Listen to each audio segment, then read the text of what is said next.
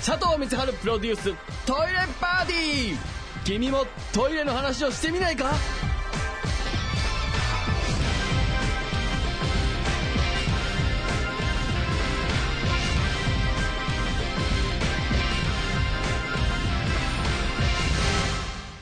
も、佐藤光晴でございます。えー、メールいただいてます。はじめまして、ラジオネーム天宝と言います。はじめまして、えー、現在仕事しながら聞いております。洋式トイレの作りについて改善してほしい点があります。便座と便器には隙間があり、男性にしかわからないかもしれませんが、その隙間から飛び出ることがあります。この隙間を改善できないのでしょうか？え佐藤さんのお力で改善されることを期待しています。ではラジオ頑張ってくださいと。えー、いうことでね、えー、結構な、あ期待感をかけていただいておりますけれども、そうですね、えー便座と便器は、あのー空洞になっている部分がありますので、えー、まあ、なぜあそこが空洞になっているかという話からしますとですね、まあ、あの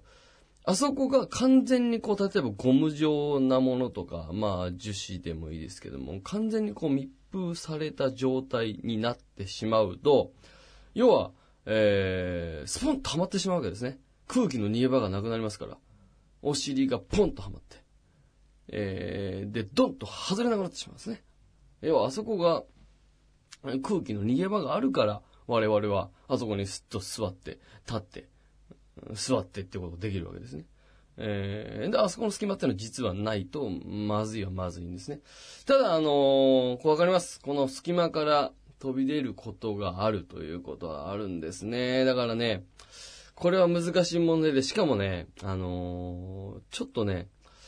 なんていうかこの、なんかこう別にエロいことを考えてるとかそうじゃなくて、寝起きだったり、あとはもう何でもない時にこうなんかチンコさんが、ちょっとこうあのーお堅くなってる時があるわけですよ。でそういう時にこうね、あのー座って、えー用を足すとなると、ちょっとこう上向いてるからそこからブシャーってこう出るなんていうね。事件を起こしたことがある人はいる男性陣結構多いと思うんですね。いや、この場合も注意点は、それはもう落ち着いてからするしかないんです。あとはもう、下にこうね、方向をちゃんと下にして、えー、用を足すっていうことしか解決策としてはないんですけども、ただこれあの、まあ、多説ありますけども、まあ、いいわ、あの、座って、えー、男性の場合ですけども、座ってこう、用を足す、おしっこをする男性が、まあ、データにもよるけど30%から40%ぐらい日本ではね、うん、あのー増えて、にあって、まあ、どんどんそれが上昇傾向にあると。まあ、それは、えー立ってした場合の汚れなんかがね、えー飛び散ってしないようにということで、座ってする人が、あ増えてるわけですけれども、まあそんな座ってするときも、まああの、例えば今僕ちょっとね、下にこう向けてやった方がいいって言いましたけど、やりすぎると、これもあの一説ですけども、やっぱ膀胱圧迫しちゃうっていう話もあるんですね。えーだからこう、下にこう向けすぎて、こうグッと押し込めばいいっていうもんでもないということをですね。なんだ、なるべくナチュラルな状態でこうした方がいいって。ただね、あの、国のデータで言うと、ドイツ、ドイツは、その、男性が座って、えーおしっこするパーセンテージ、さっき日本が30%から40%って言いましたけども、60%ぐらいの男性が座ってするんですって。っていうのも、学校でそういうのを教えるらしいんですよ。うん、国によってね、だこんなにも違うもんかって。まあ日本もゆくゆく多分そのぐらいになっていくんだとは思いますけど、えー、まあでもね、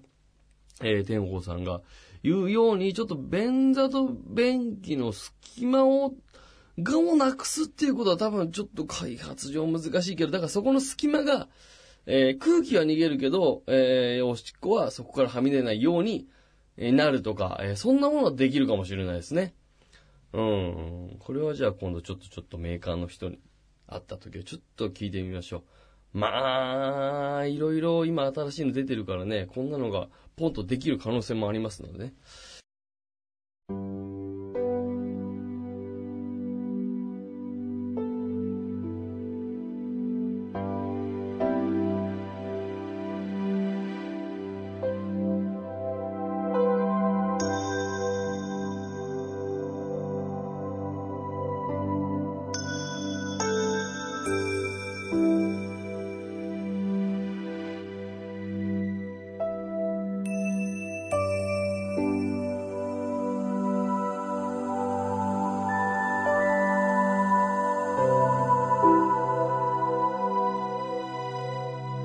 佐藤光晴プロデューストイレパーティー。君もトイレの話をしてみないか？